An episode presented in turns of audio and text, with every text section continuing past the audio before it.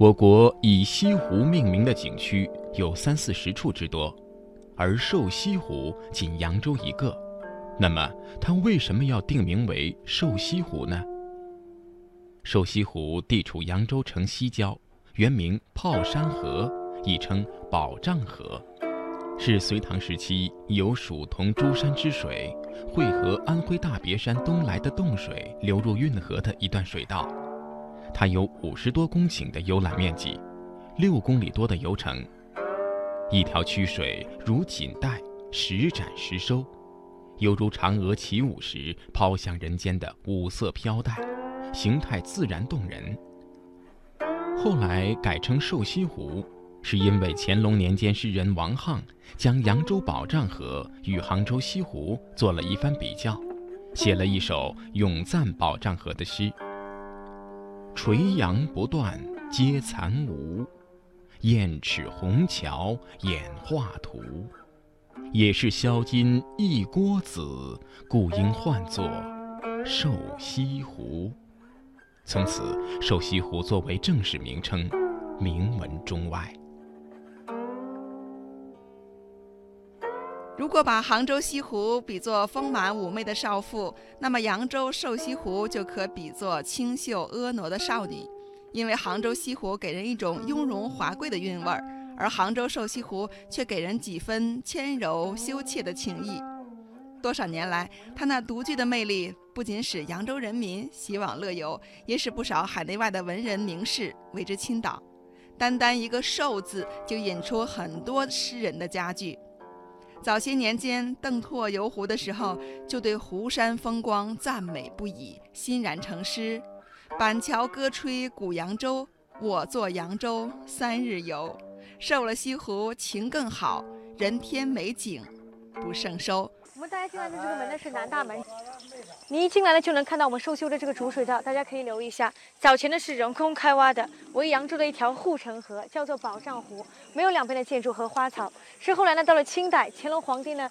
频繁的南巡来到扬州，这皇帝呢走过的地方呢，当然会引起一些地方官啊和富的盐商发现，认为呢这圣上之乐是在于山水之间，所以在两边呢是投其所好，博龙心而建的，并不是一个人的园子，还是有很多个小园呢串联起来的。当时的园子呢是非常多的，用这么一句话来形容，叫做园林多是宅，车马少于船。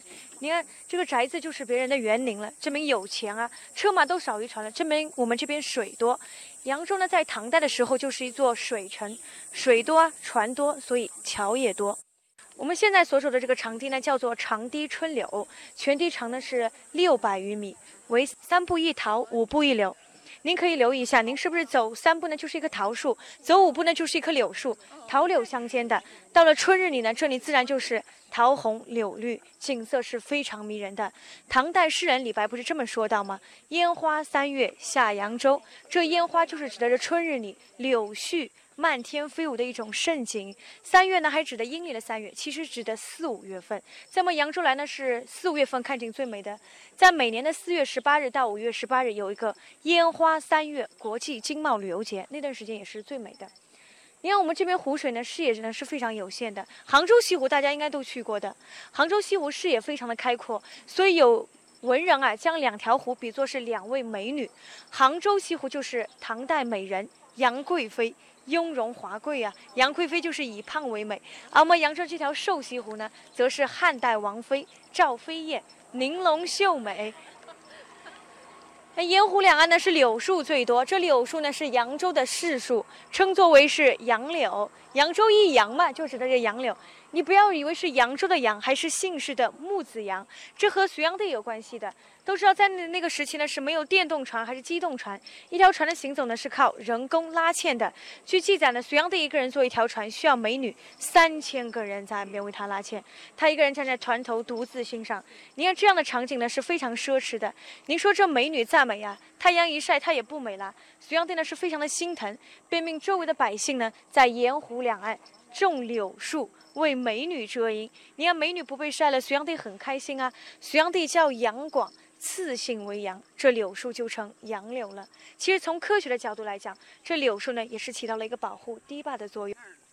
大家这边留意一下，湖中心呢有一座岛屿，这然是第一个湖中岛，叫做河浦熏风岛。顾名思义呢，是与荷花有关系。它的原主人呢，原来就是扬州八大盐商之一的江春，他呢是非常富有的，可以说是富可敌国。我们瘦西湖里面有一座白塔，你等一下都能看到了，就是江春他当年出资所建的。他这个人呢是非常喜欢种荷花的。应该在我们这个古老的方塘中呢，依然栽种的是荷花。你一般看到的荷花颜色应该是淡白色。或者是淡粉色，而我们这边荷花的颜色呢是艳红的，非常的绚丽，接近于玫红这种颜色。玫红啊。对，接近于玫红这个颜色，还不是糖，非常绚丽。什么季节？夏天啊，七八七八月份的时候。这个呢是扬州荷花名品，叫做广陵红，我们扬州人自己研发的。瘦西湖的生态环境特别好了吗？在两千零一年的时候呢，我们瘦西湖进行了这个活水工程，水的环境呢得到了改善，和京杭大运河是相通的。现在整个扬州城的水系都是相通的，长达呢是二十公里。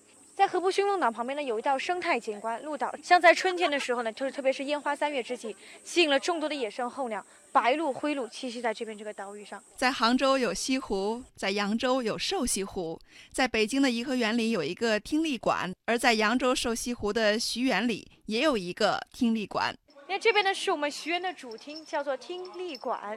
听力馆呢是取自杜甫的“两只黄鹂鸣翠柳”。一行白鹭上青天之意，在北京的颐和园应该有这样的听力馆，它是当年慈禧太后用来赏戏和饮宴的场所。因为我们这边早前是祠堂嘛，所以这里是供奉原主人徐宝山铜像的地方。而如今呢，就是一个展厅，展示现代画家所作作品的地方，时不时更换的。在我们这个厅里馆里呢，最值得您看呢，就这一旁的楠木罩格，就这一块，您看上去好像是一块整板雕刻，但实际上是三块拼起来的。您细看啊，上面一块。这两边两块接缝呢处理的非常细腻，上面雕刻的呢是松。竹、梅、岁寒三友，代表吉祥如意的意思。这呢也是我们扬州著名八刻工艺中的一个木刻工艺。像扬州有木刻啊、牙刻啊、玉刻、漆刻这些，玉刻也非常出名。这次奥运会的金镶玉金牌就是在我们扬州雕刻而成的。扬州的手工艺产品非常好嘛，不都有这么一句话吗？叫做“新疆的玉，扬州的工”，应该听说过。瘦西湖美景数不胜数，这些美景当中还蕴藏着很多故事。在扬州民间就流传了这样一个传奇故事：乾隆皇帝下江南，在当地大小官员的陪同下游览了瘦西湖。乾隆皇帝坐在装饰豪华的龙舟上，欣赏着四周迷人的园林景色。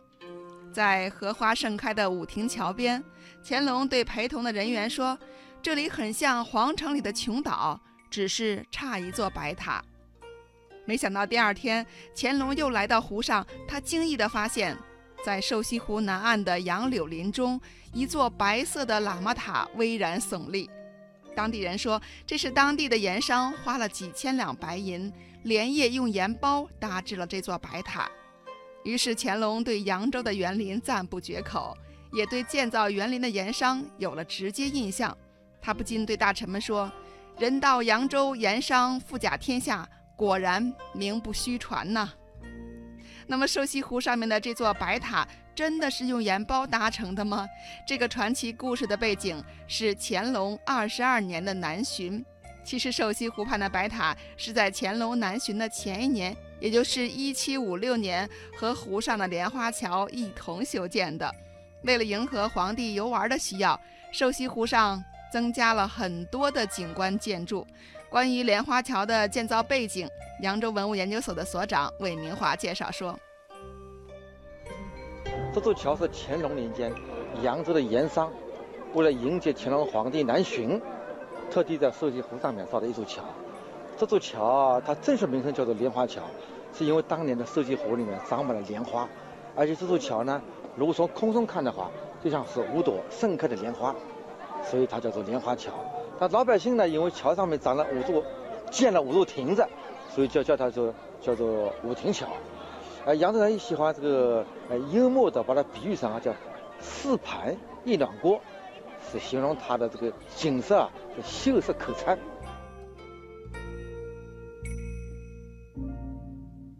关于瘦西湖里面的故事，还有一个叫做金钩钓龙鱼。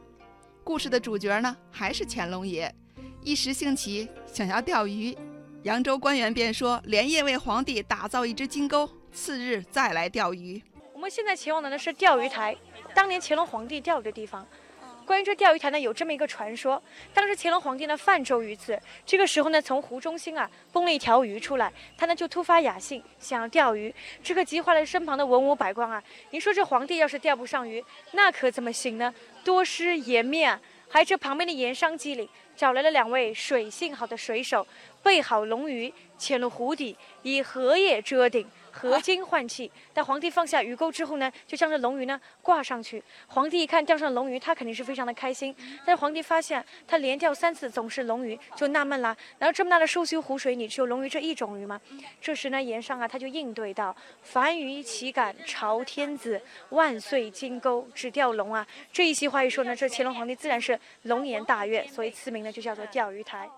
其实乾隆皇帝钓鱼的过程当中也很纳闷儿哈，他觉得哎呦自己怎么能钓上来这么好的鱼呢？这时候陪同的官员便说了：“凡鱼岂敢朝天子？万岁金钩只钓龙啊！”尽管乾隆皇帝知道此话非真，但是依然是龙颜大悦啊。后来这处景观就命名为钓鱼台了。在扬州瘦西湖还有一处景观叫做枯树又逢春。这后面依然有一个故事。到这个小你都会认为它是一棵活树。下面呢是唐代的银杏，在建国初期呢就遭遇了雷击，劈成了两半。后人呢经过构思啊，将它进行防腐处理，移植到我们这里。您看这个叶子，一看就知道它肯定不是银杏的叶子，它呢叫做凌霄，是一种藤本植物，攀附其上的生长。来，我们要先到后面去看一下。遭遇雷击，经过防腐处理了。它里面已经银杏不可能再存活了。您看这上面的枝叶呢，全是凌霄啊，攀附其上的生长出来的，所以给人的感觉呢，远远看过去啊，是以为这银杏又活了。取名呢就叫做枯木逢春，是一棵有生命的遗雕。而且这两棵树呢，紧紧的依偎在一起，确实呢是一棵是活树，一棵又是死树，所以又叫做生死相依。我们中国的盆景呢，是因为地域和文化的不同呢，被分为五大流派。在我们扬州呢，就是一个洋派盆景。现在洋派盆景呢，是国家非物质文化遗产。这也是我们洋派盆景的最大特色？以假乱真，化腐朽为神奇。哦，这就是枯木逢春。原是唐代的银杏遭雷劈断，后植凌霄，攀附而上。春末夏初，它在这个夏天的时候呢，会开出橘红色的喇叭花。枯树逢春。生死相依，虽然大自然是残酷的，但是我们人类是心灵手巧的。就在这样一棵枯树上，也是创造了这样的一个奇观。